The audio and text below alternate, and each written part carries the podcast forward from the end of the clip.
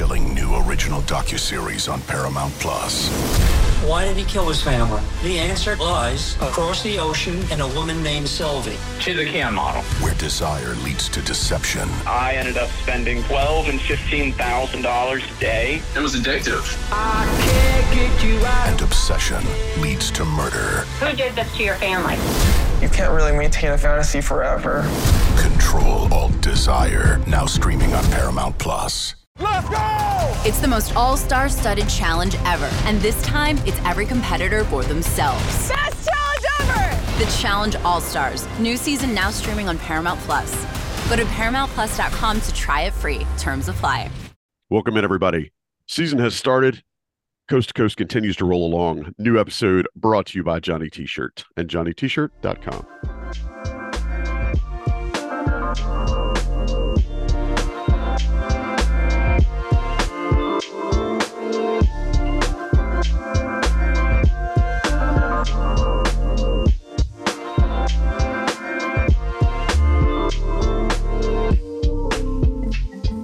All right, welcome in. Appreciate you guys being here.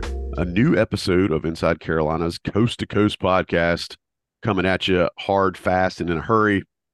And man, we've actually got real basketball to talk about now. Season started. There's actually real games that have taken place. We've got analysis of of actual players and playing styles and minutes and and you name it. And I'm excited to do it. Appreciate everybody being here. Hey, give me a good Macho Man Randy Savage elbow drop on that subscribe button if you have not yet. Uh, subscribe to the YouTube channel, to this podcast, however you consume this show. We want you to be a part of it regularly and want to make sure that you're automatically getting it to your feed. So subscribe, rate and review. We appreciate rate reviews and all feedback. It's good stuff. Trust me, we take it to heart and we try to try to clean up on it. Uh, unless you're a goober and you give us some stupid review, then yeah, we treat you the way you should be treated. But all that aside, I'm just Joey Powell, your host. Happy to be here once again. Uh, with me, as always, the two guys that bring the information that you're here to hear. Sean Moran, Sherrell McMillan. Sean, how's the West Coast? 70 degrees. Can't complain. I just want to point out that if you want to throw weather in our face, I will say I'll be eating Thanksgiving dinner three hours before you. So get some, sir. Sherrell, how you living, man? I'm good. My spirit's still trying to recover from Saturday. That uh, didn't but happen. I'm, but I'm good. See, don't bring us down. We're trying. We're trying to start with positivity and and high expectations and good feeling and positive vibes only. Sherrell, rail don't rail don't kill my vibe. I wasn't talking about that. See, I was talking about something else from Saturday. Oh, you're talking about something different. Saturday, where like you went you went to Home Depot and they were out of like two and a half inch wood screws. Exactly. Yeah, that's I Yeah, hate that. That's, That's frustrating. was. That's the only thing that happened on Saturday. That is a legit vibe killer. I'm with you. Guys, we've got a big show lined up. So without further ado, let's get rolling. Um in recognition of the season, tonight's show, we're gonna do players that I'm thankful for. No, we're absolutely not going to do that because that is uh that is low hanging fruit and no prep radio for any of you guys who listen to talk radio out there. If you ever hear your host doing that, it's it's basically uh hey, it's the holidays and I'm mailing this show in. we are not going to do that because you you expect more of us out there. So what I figured we would do is run down. There's a quick highlight in the recruiting uh, world for North Carolina basketball. In this sense, all we got to say is Sim Wilcher and Zayden High both signed. Sherrell, they had different uh, ceremonies at their schools. Everything went as planned. Next steps for those guys are what exactly? Uh, so their seasons get underway. Well, high season's already underway. Wilcher's gets underway, I think, next week. Um, both have some ESPN Plus slash national television games. So we'll make sure that we post that um, when those games are upcoming. But uh, it's playing their seasons. It's trying to win for high. is trying to win a national title. Um, for uh, Wilcher is trying to win a state title, and then for both of them is seeing if they can make the McDonald's All American game. I think Wilcher uh, has a good shot. I think High has a, a good amount of work to do. It, it would be pretty surprising, but you never know what can happen during a year, especially on a, a loaded team and a high profile team like he has. So those are the next step for those guys. Um, you can check out the releases that Hubert Davis sent out on both, talking about what he liked and and why they recruited them. Um, I think those went out uh, the day that both of them signed. And obviously, if anything you know transpires during the season regarding those guys, we'll bring it to you. Recruiting is going to be quiet for a little while, just because you know this classic season started for um, high school players, and you know UNC's kind of got their own season they're worried about. And I'm sure Sean will be watching these guys as much as he can uh, as things come about. And when he has new things he's picked up on their games, obviously we'll bring it to you here. So, guys, moving away from the recruiting side of things, let's talk about an actual season. The 2022 season and this iteration of the North Carolina Tar Heel basketball team has started in earnest.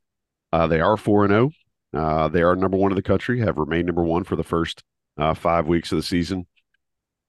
And then things are going to kind of change. I think if we want to talk about those first four games, uh, I think fans probably are not happy with things. But Sean, I'll come to you first. What did you see out of those first four games that you liked from the Tar Heels?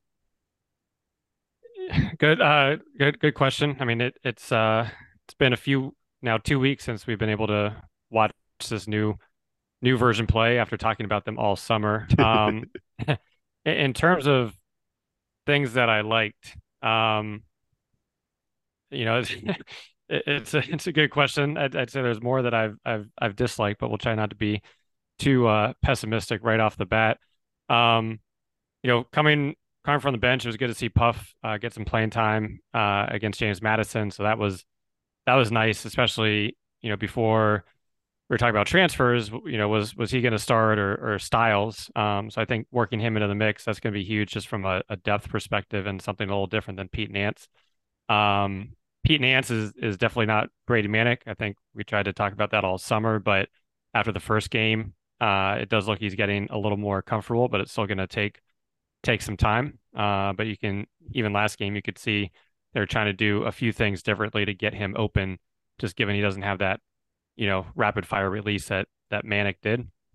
Um, you know, the other thing Caleb loves attacking the basket. I'm sure we can get into that that more. So there's a lot of I'd say individual things that have liked defensively. The effort has been been pretty good. Um, and you know they've definitely shown some growth on that side, but uh, a lot of question marks uh, that still remain. And I think going into this Thanksgiving weekend, will start to either get answered or uh, brought to light in terms of some of the competition. Yeah, there's plenty of time to talk about you know things that that are cause for concern, and we'll get to it as we as we move along with the show. But Sherrell, same question. Give me a couple things you liked after seeing this team in the first uh, four games in the Smith Center. Uh, I, I, like Seth Trimble's defense uh, that has jumped off the screen, especially when he's paired with uh, Leaky Black and, and Pete Nance. Uh, so that's been tremendous. Um, Pete Nance's defense has been quite the surprise for me personally.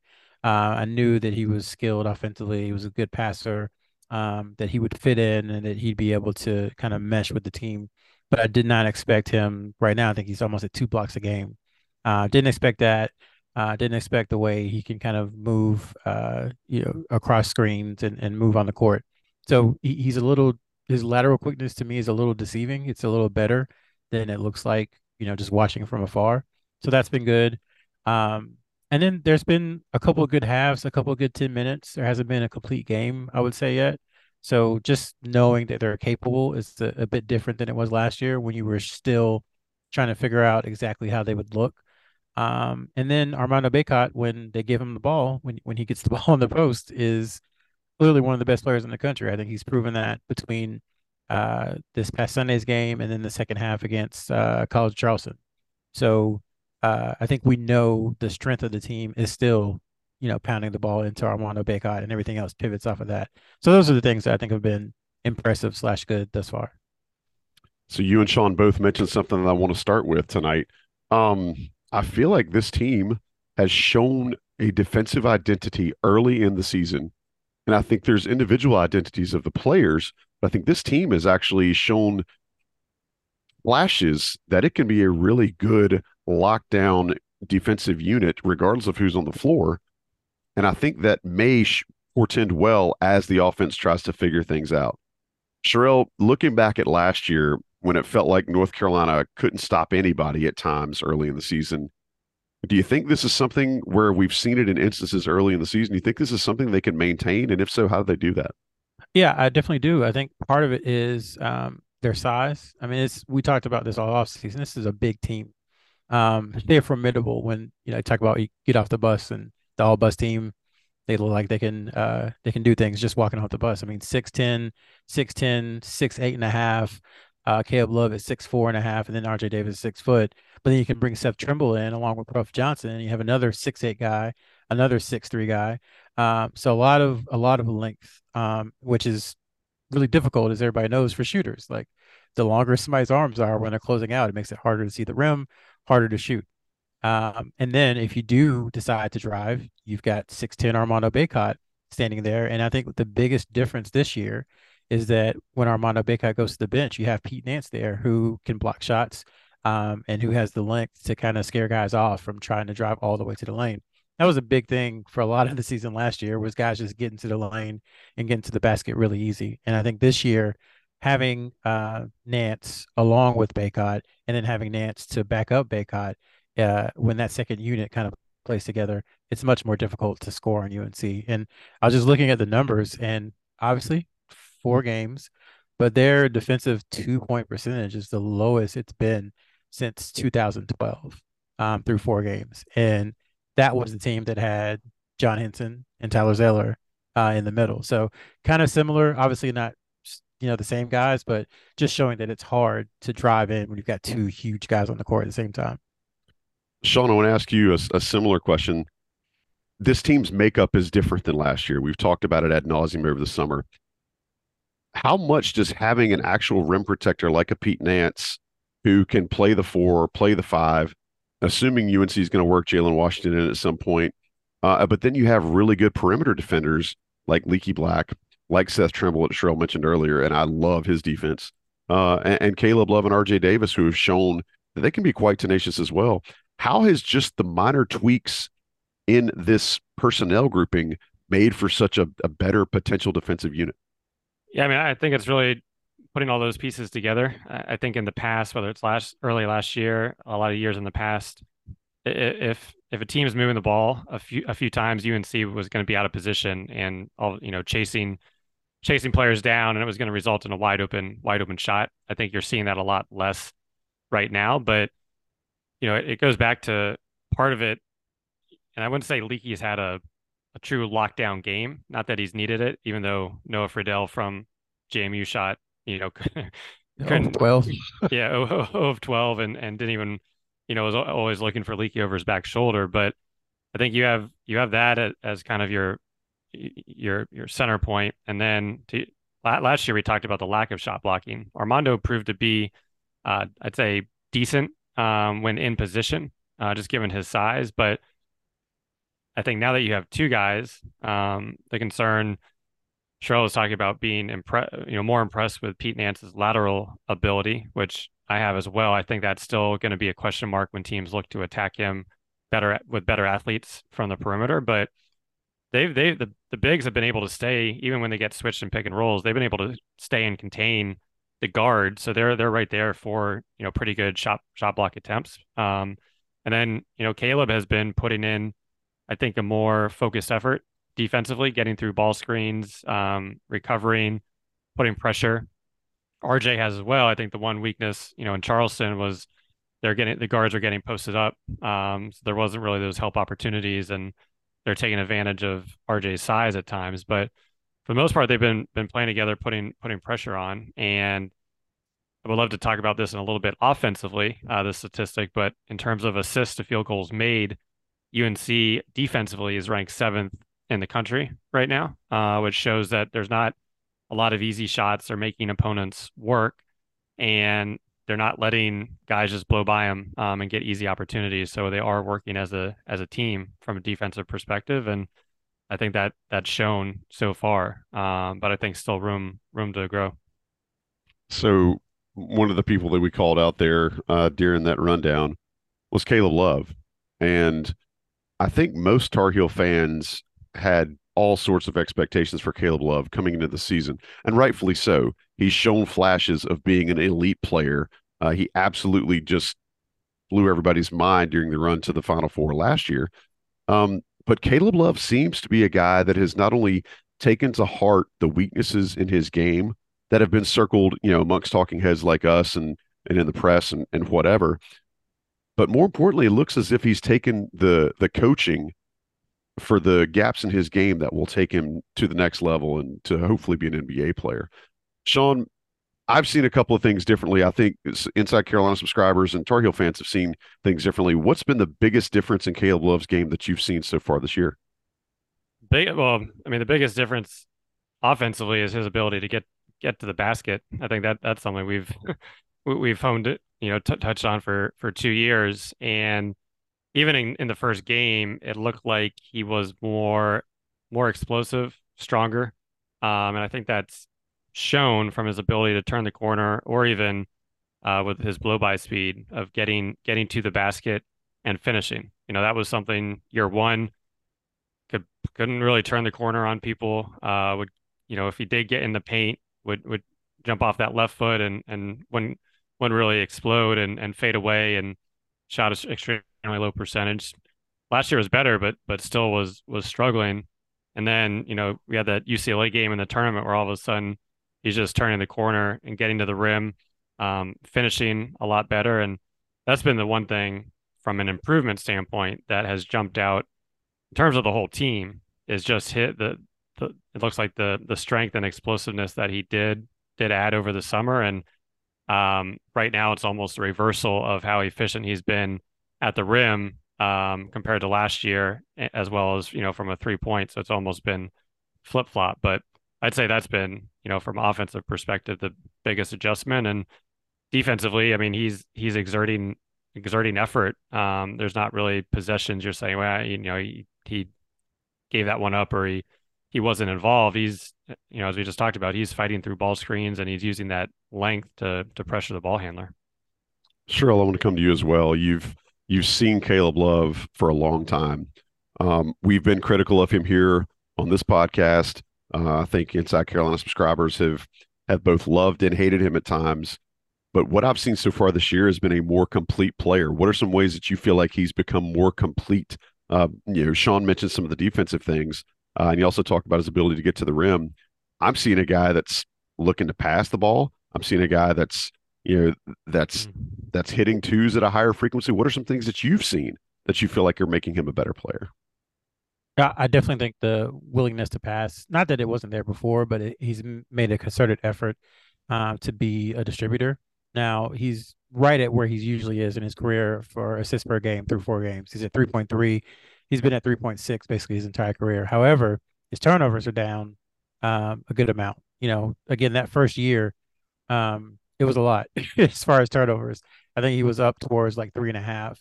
And this year he's at two, which is the lowest in his career thus far. So you're seeing someone who, um, even though it doesn't feel like it all the time, is taking better care of the ball.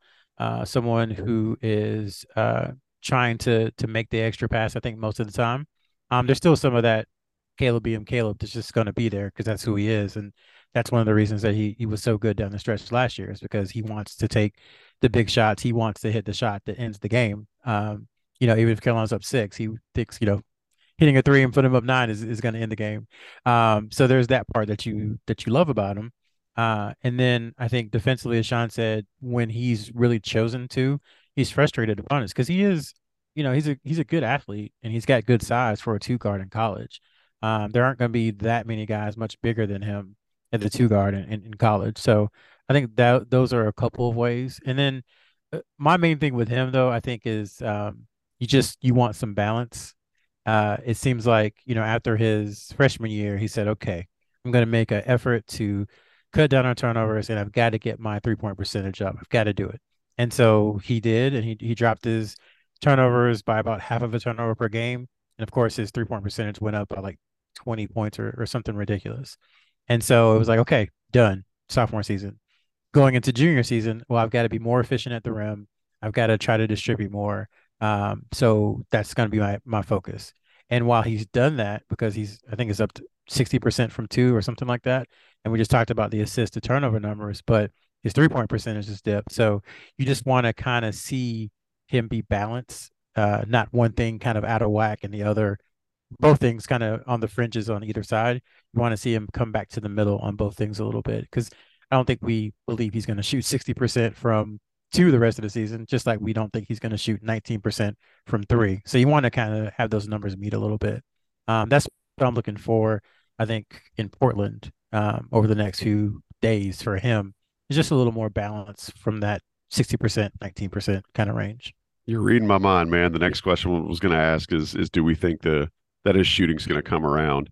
And if anything that I've learned from you and Sean on this show is that, you know, shooters can have game aberrations, but if they're a shooter, at some point those numbers are going to come back to where they are.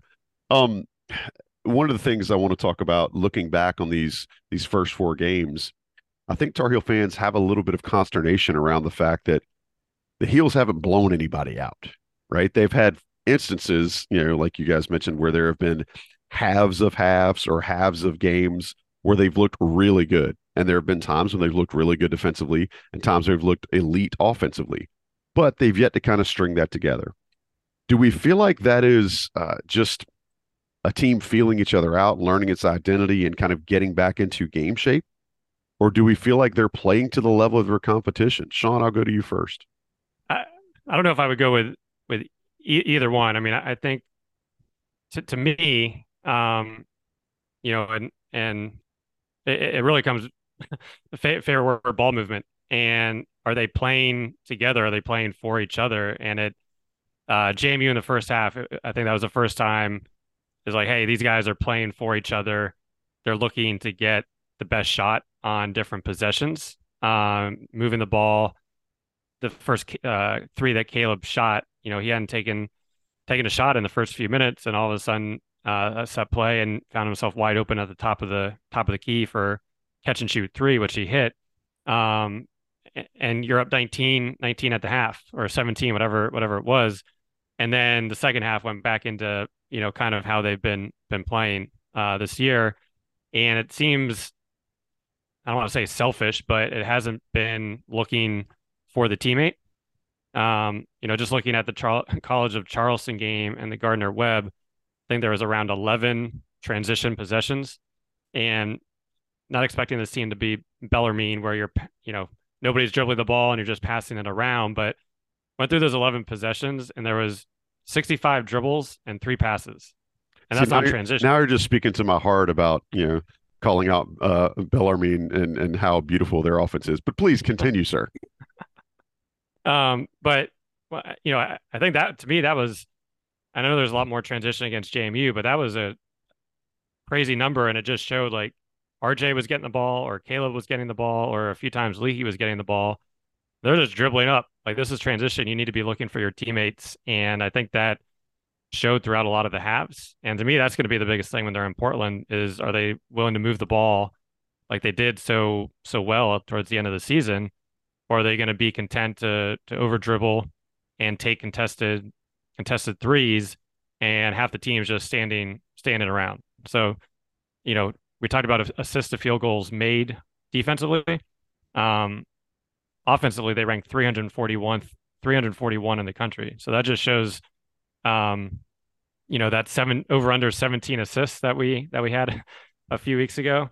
Uh I think Sherrell told me I had the under, uh, which I couldn't couldn't remember, but you can pretty much cash that one in four games, four games in, because you know that's so far off from uh, where where they need to be. Um, so long-winded answer, but I think they're in game shape.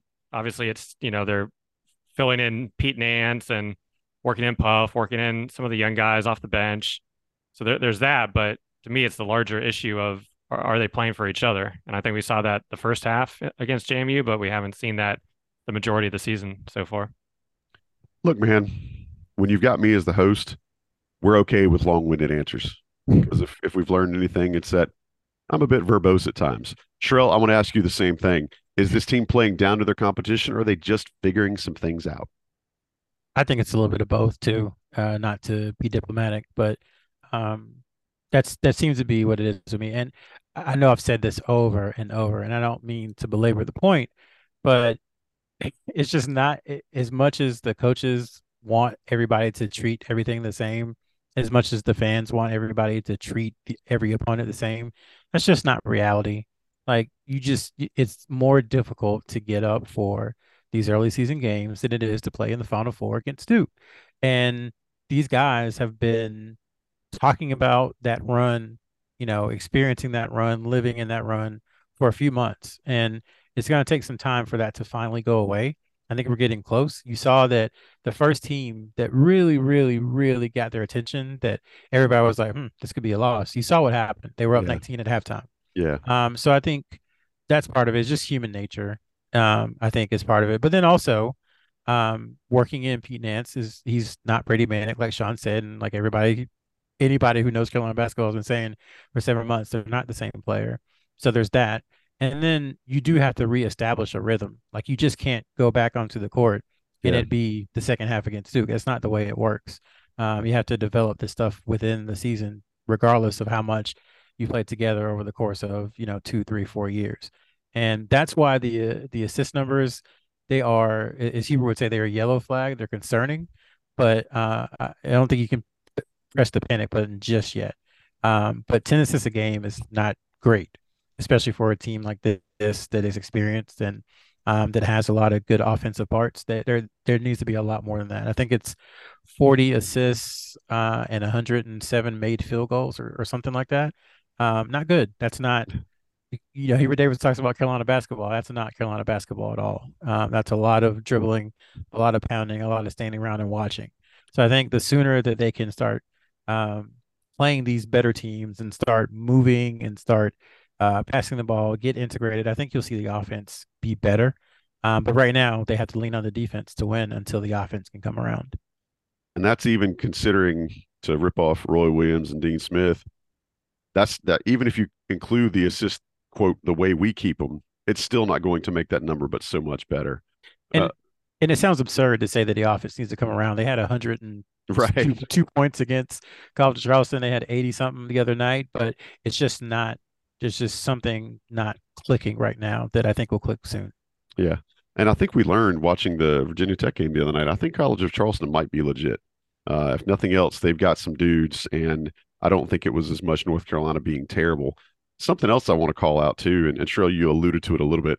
This team, one of the biggest knocks against them last year, as we saw in that you know dreaded Pittsburgh game, they played down to their competition most of the season last year, and they played up to their competition most of the season last year, as we saw in the stretch run. So when you consider that most of this team is the same group of guys from last year, um, it's not really shocking that they would be a team playing somewhat to the level of their competition.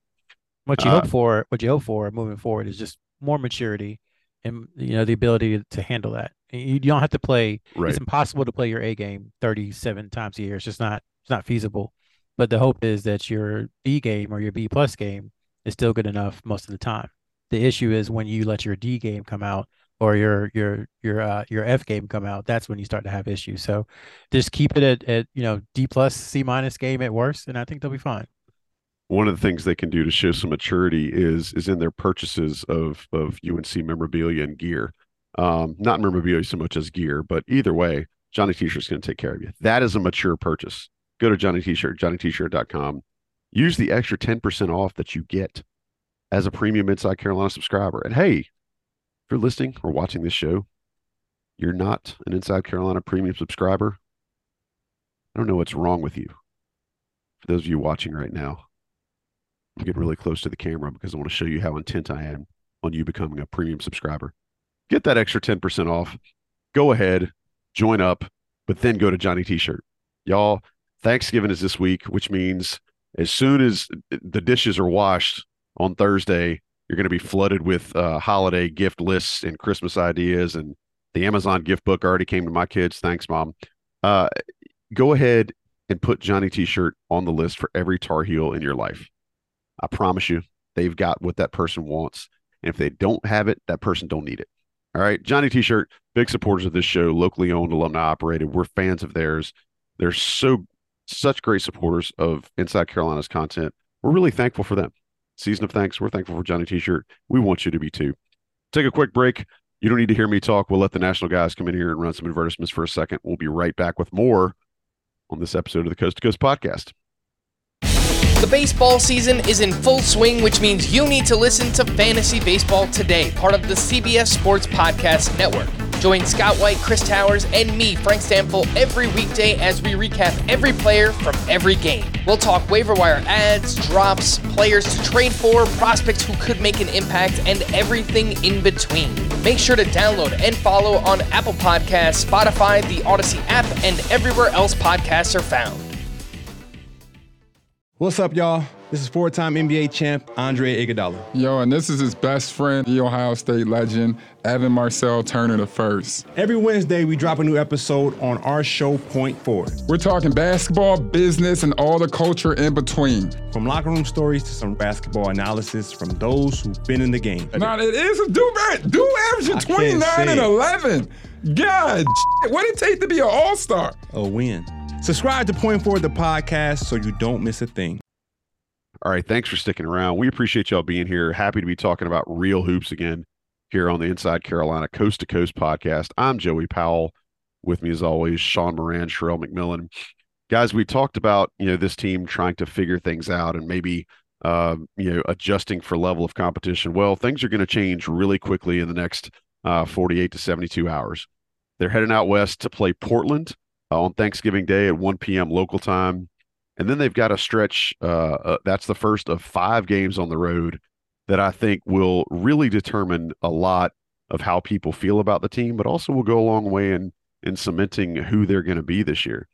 Uh, just to give you a quick rundown of that, they're playing in the PK 80. So the first game I think is against Villanova or Iowa State.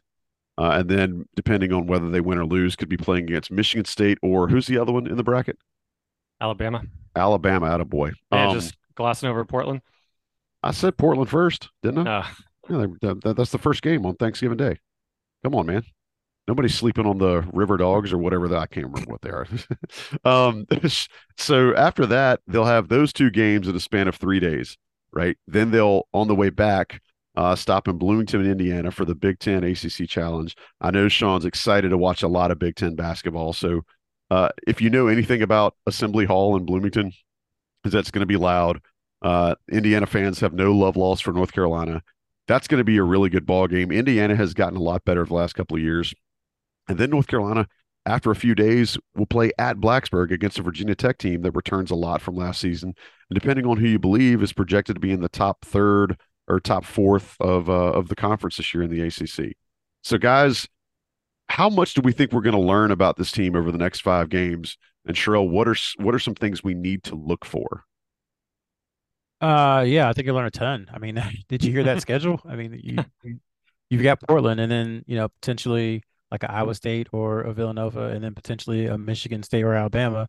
Michigan State already has one of the best uh, wins of the season, um, and then you take a break, and then you and remember that game isn't until Sunday. The third game of the PK is not until late, Sunday. Late Sunday. Yeah, so then you you get on a plane and fly to Bloomington, and then you have to play an Indiana team, like you said, that's going to be this is their game. This is it. You know, this is the biggest game on their schedule um, this season. And you know, I, will say I was at. How dare you disrespect Purdue and Minnesota yeah. like that, sir? Right, right. I, I was at the Assembly Hall game in 2005. Uh, I had to hook up, mm. and I was at that game. The Sean May, the Sean May homecoming. It was technically 2004, but the 2004 or five season, and that place was insane. And that was a bad Indiana team that year. So imagine how they're going to be when they actually have a, a team in the top 10 uh, or top, I think it's number 11, top 10 or 11. Um, so you, you have that. And then you go to Blacksburg a few days later, which, you know, last year, I think we forget the game after Pittsburgh, I believe, was at Virginia Tech. And that was the game that really no one talks about that saved UNC season because Carolina had they, to win it. Yeah, they had to win it. Um, and that's a tough place to play. And it wasn't an easy win for them either. So, I mean, that is a brutal schedule. Um, so that's first off. I, I hate to just go over it like you did, but it is All a good. very, very tough schedule. I think what you look for is some of the things we talked about. Caleb Love, that three point percentage. Um, does he get open looks? Does he catch fire? Because we know that once one or two go in, you know, six or seven can go in very quickly. That's one thing you look for.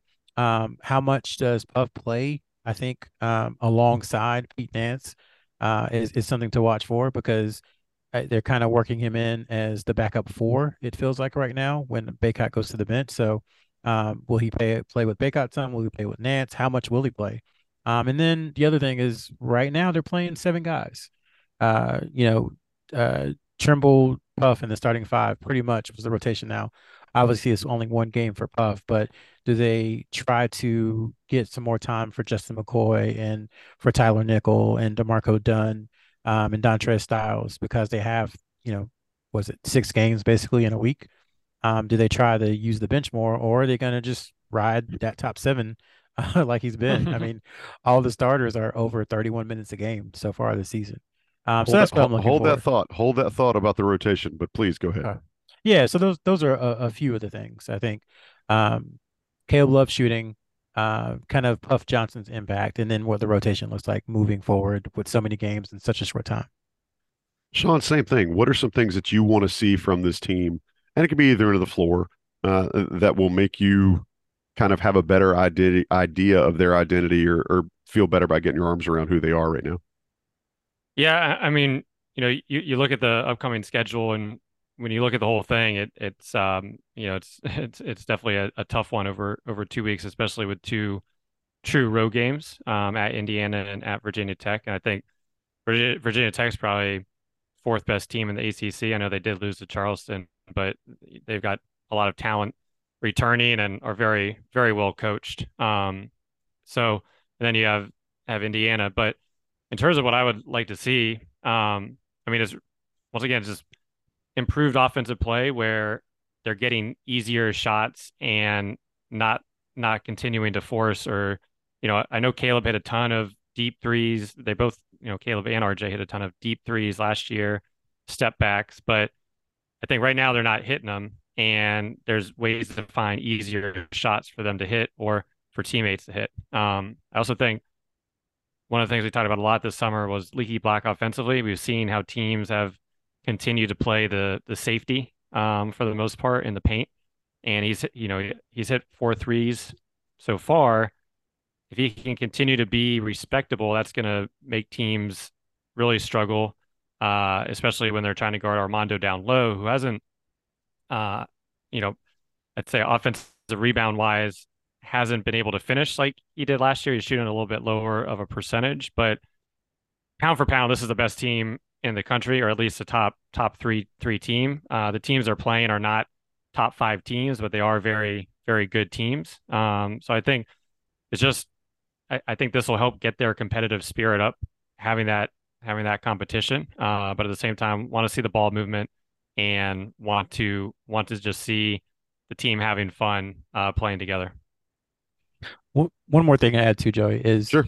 You know, I, last year I talked about resisting temptation Mm-hmm. I think I want to see the guards do that because last year Armando did a great job of like all the talk was about how he was going to take threes and he was going to operate on the perimeter, but he realized what he was and what he was best at, mm-hmm. and he did it.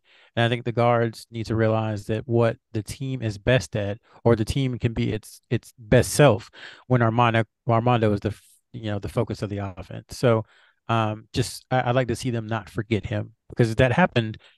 I think the the the beginning of the second half when JMU kind of cut into UNC's lead. Yeah. I think there was maybe seven or eight straight possessions where Armando didn't get a touch, and that just can't happen because he's too dominant, too good, too um, too involved in what UNC wants to do for him not to get touches on seven or eight straight possessions.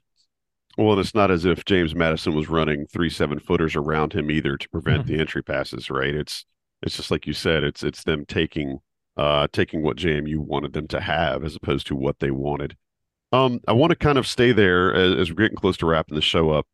Um, we've talked a little bit about uh, rotations, and, and, one of the things I've picked up on really quickly is even with Puff Johnson being out until this past week, and Jalen Washington still uh, getting back to health, we've learned really quickly that Hubert Davis has already identified who is in his circle of trust for this part of the season thus far. It's really clear who is and who is not. Um, Sean, I want to go to you first. Do the folks that are in that circle or out of that circle surprise you at all? And if so, who is it why?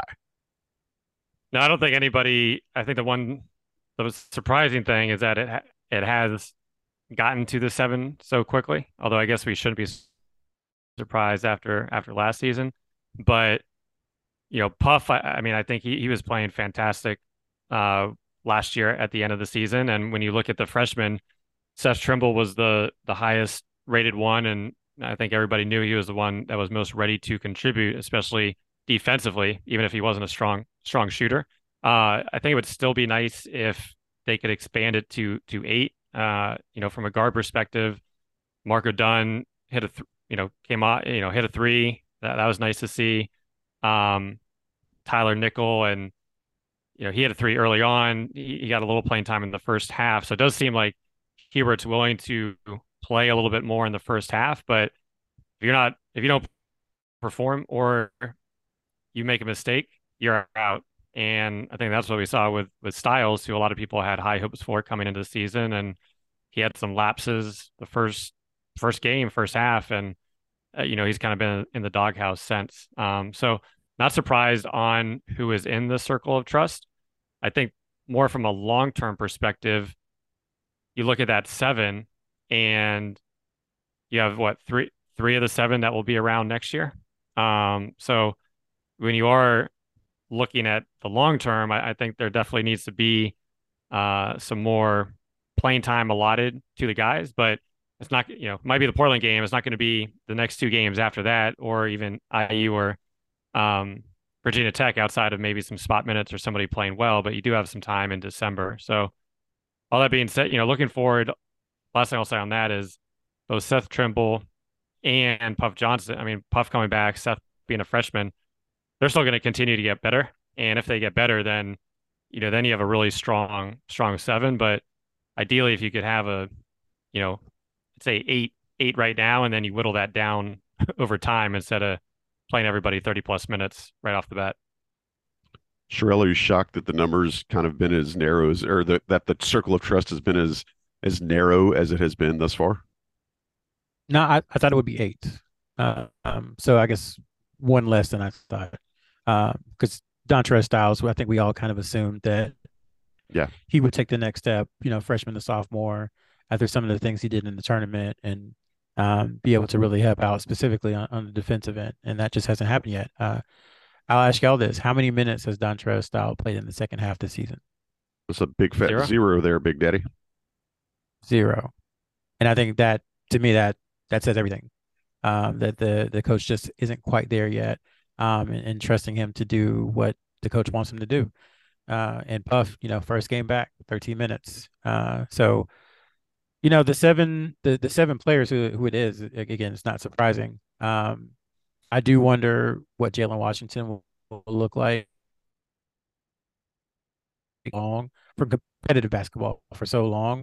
Mm-hmm. But I mm-hmm. do think from a talent perspective and what this team really needs, I think his skill set would be very welcome right now. That that trail big who can shoot from the perimeter and mm-hmm. who has a long wingspan who can block shots. Um, it's just that you know you can't expect much from him after not playing for, for a year and a half um, and jumping into you know ACC play. But I do think what he provides is kind of I think what you would need or, or potentially want is that eighth guard or uh, eighth person uh, because if we're being honest, what we talked about this, there's just there's not enough minutes to go around for yeah. everyone on the team because RJ Davis and Caleb Love are going to play 30 minutes a game. That's just the way it's going to be. So there's not a ton of time for the other guards. Um, so I think it's like where can you get something that's lacking on the team if the other guards who maybe have strengths like shooting aren't going to play as much because of RJ and Caleb, and I, that's where I see Jalen potentially helping out. That's where Tyler Nickel in, in spots I think can help out because they do need a little more shooting. Um, and it doesn't have to come from the guards; it can come from anyone on the floor. So, um, yeah, I, I, rambled a little bit, but I, I, think the the seven is a good seven. You, you would hope that he, he get to eight, and I think eight's a really good rotation.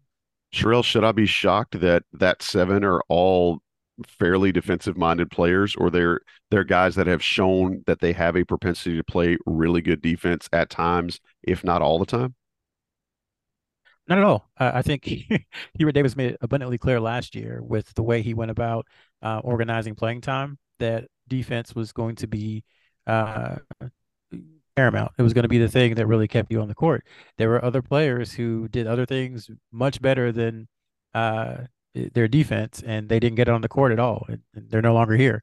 Um, so it, it, was pretty clear from the moment he took over. I think um, the moment we saw him in games take over that he wanted strong defensive players. So um, Johnson and Trimble are probably the two best player defensive players who aren't in the starting five. So I, it makes a ton of sense. And some of the things lineup wise that you're going to be able to do with those seven, like you you talk about a lineup with like Seth, you know, say you wanted to say you were up 15 or 16 and you really wanted to kind of choke the lead and not let the other team do anything. Roll out, you know, something like Caleb, Leaky, Puff, Armando, and Nance. You know, that's six three, six eight, six eight, six ten, six ten. All can move, are athletic. So there's a lot of options, I think, especially defensively, that Hubert Davis has at his, his disposal with that seven. I think just one one thing to to add, um, you know, you think back to the uh, Baylor game and UCLA game where Style, Styles was better suited in a Marquette Baylor type of type of game where you're mm-hmm. going against better athletes and, and stronger players, and then Puff UCLA going going forward where more more skill. Um, and I do think I, I've been impressed with Tyler Nickel in the minutes that he has gotten. I know he's only hit one three, and defensively is a concern. So that goes against what we are saying, which we don't probably why we only saw him two minutes against JMU. But from an offensive perspective, have liked, you know, he's not afraid to shoot it. he's playing playing hard. He moves the ball well, and he he makes quick decisions, which I think is is really important in terms of if he gets the ball, he's looking to attack or put pressure, mm-hmm. or it's going up, or he's passing. So I do think I'll be interested to see how his case plays out because uh, once you get into the ACC, more importantly, the tournament, based on styles of play, or even, I mean, thinking UVA, um, you know, come ACC where maybe Nickel gets in and they're going to give up more three point shots. So, you know, he comes in and stretches the defense, for instance. So I think he could be used depending on on on situation. So we'll be interested to see how he continues to to fare as well as the playing time he gets. That's a good point. We learned last year that Hubert Davis was was much more inclined to use an NBA style, not only of of offensive uh, sets and and sort of game plan, but maybe to your point, the deployment of players is going to mirror that much more of the NBA than than it has in years past, where he does use a situational player like Dontrez Styles or or a guy like Tyler Nickel just to come in and, and you know break down a, th- a team that's that's not very strong on the perimeter. Um, all right, guys. Last question. We'll get out of here. I know you guys have the have the turkey a, a, basting and Sean, please tell me you're not a canned cranberry sauce guy. okay, all right. If you were, I was going to actually just end this show and and never invite you back on. Thank you for making me feel better about about what people out there on the left coast are doing with their cranberries nowadays. Last question before we get out of here. Um, let's analyze, and we talked about the road trip that's coming up. I want you guys to tell me what you need to see on this road trip that will, you know, in your mind, be a good result for the Tar Heels? Sean, go first. Five and zero. Oh. Five and zero. No, Is there anything less no, than five and zero? Oh? Sean's mean, not happy. All right. No, no well, probably because uh, all these teams are are beatable uh, or should sure. be beatable. I mean, but I don't. If you look at KenPom and say Alabama makes it the championship, they're probably favored in two games and underdogs and you know slight underdogs in three. Um, so I would say four four and one being realistic, but um, three and two, I wouldn't, I wouldn't be thrilled. You know, next time we're on, they went, they go three and two, unless it was, you know, I could see if they make it to the championship game and play Alabama. Uh, you know, that could be a really entertaining game, especially some of those matchups and how well Alabama's been playing. Um, so I mean, if yeah. you, you, lose, kind of like uh, what was it, the, the Vegas Kentucky UNC game, uh, when they when they won it was the back and forth like you can't complain about about that one uh, but if it's an ugly ugly game where they just get blown out or go to bloomington and get stomped by an average big ten team i won't be i won't be thrilled um, so sean is there anything in the big ten that's not average i mean let's be honest here i, I, I know ohio you. state football that's the only thing talking about basketball here bro you're on the wrong podcast you want to talk about football um, uh, I, I, I go to football I love I love the fact that you never hesitate a chance to get some Big Ten basketball shade in there. I love you for it. Sherrell, same thing, man. Before we get out of here, what do you want to see, or what do you what do you need to see to consider this a good road trip for the Tar Heels?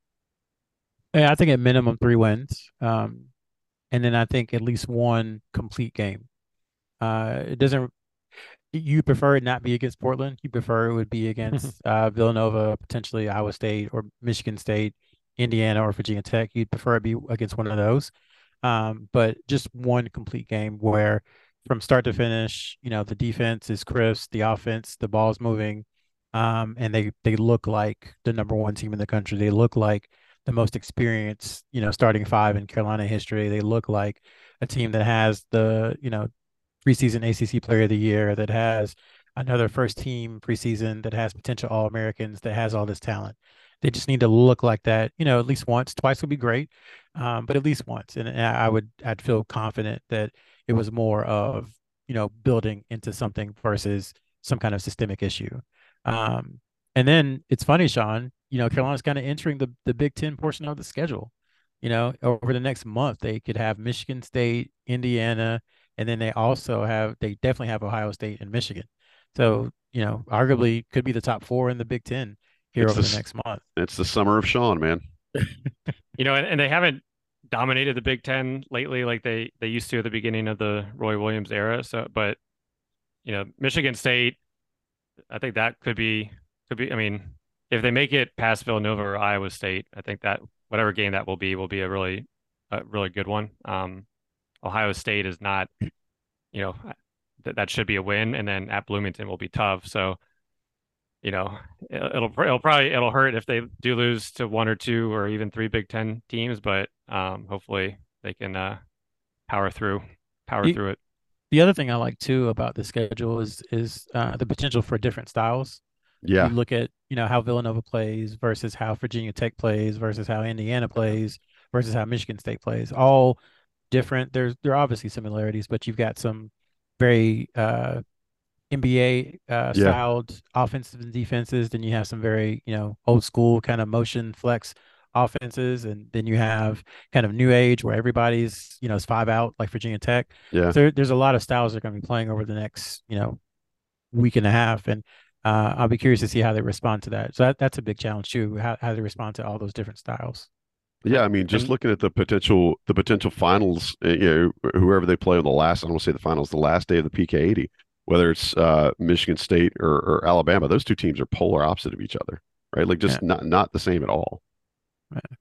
And I and I think you know la- last year up until the Duke game, it was well, where are the where are the good wins? And we already know in the ACC, it's going to be Duke, UVA, Virginia Tech, and there, there's probably not much after that. Um, so if they can stack some of these wins now, you know that that helps solidify seed discussions come come March. And to to the Big Ten's credit, you know we saw last year they kind of beat each other up, and they all were giving each other the quad one wins, and given there could be three or four games there, that that's just you know the stuff that UNC needs to build now, which they're not going to get for the most part in ACC play.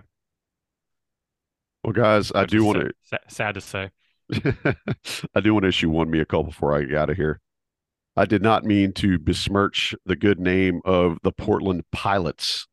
Portland Pilots, not the River Dogs, who are, as everyone knows, a a- minor league baseball team. Um, guys, I appreciate it. Always love having you. Love doing these podcasts. Hope everybody loves being a part of them uh, and, and involving themselves, whether it's listening or, or downloading or watching on YouTube, whatever you whatever you do, we appreciate you being a part of this little family that we got here. Um, guys, I'm excited. Thank you so much for your time. Oh, you got two pennies, Sherrell? You about to throw about to throw some copper at me? Yeah, yeah, we got we, we got time for two pennies. Man, I, I always got time for your two pennies, man. to to Sean's point about stacking wins, you know, I this is a thing I've always talked about, but the NCAA first and second round is in Greensboro this year, and there's a team down the road that they usually compete with for that spot. Um, I don't think they'll because of things that have happened in the past. I don't think both of them will be there. Um, so that's something to think about that you're competing for essentially two home games in the NCAA tournament. So that's a big deal. And then to uh, Drake Powell, UNC's lone 2024 commit, started his season this past weekend and opened with 27 points in a win. So uh, a good first showing from him. Sean, what about you, man? Do you have two pennies that you'd like to throw into the fountain before we get out of here?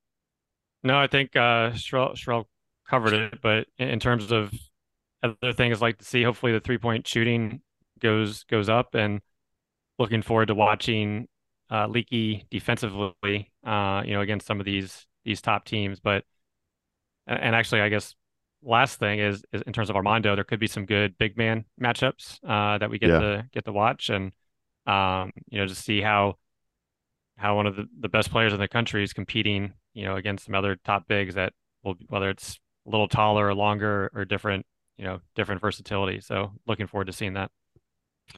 Fellas, thank you so much. Thank you for the final four cents of the show. I wouldn't want to get out of here on nine dollars and ninety six. So thank y'all for rounding up, making it work. Guys, have a great Thanksgiving to all of our listeners and viewers. We appreciate you being here. We're thankful for you. Um, have a great Thanksgiving with your families, and we will be back very soon. Again, as soon as uh, as soon as we get to the ACC championship portion of the football season, we'll be back doing these weekly. So, guys, thanks so much. Appreciate you being a being a part of this show. Appreciate what you bring to the show because y'all make it. Honestly, nobody's here to hear me. Uh, and thanks to our listeners. Remember, rate, review, subscribe, all that good stuff. Special shout out to Johnny T-shirt for sponsoring. Thanks to John Siegley for producing. But for Sean Moran, and for Sherrell McMillan, I'm Joey Powell. This has been Inside Carolina's Coast to Coast podcast. We will see you soon. Late.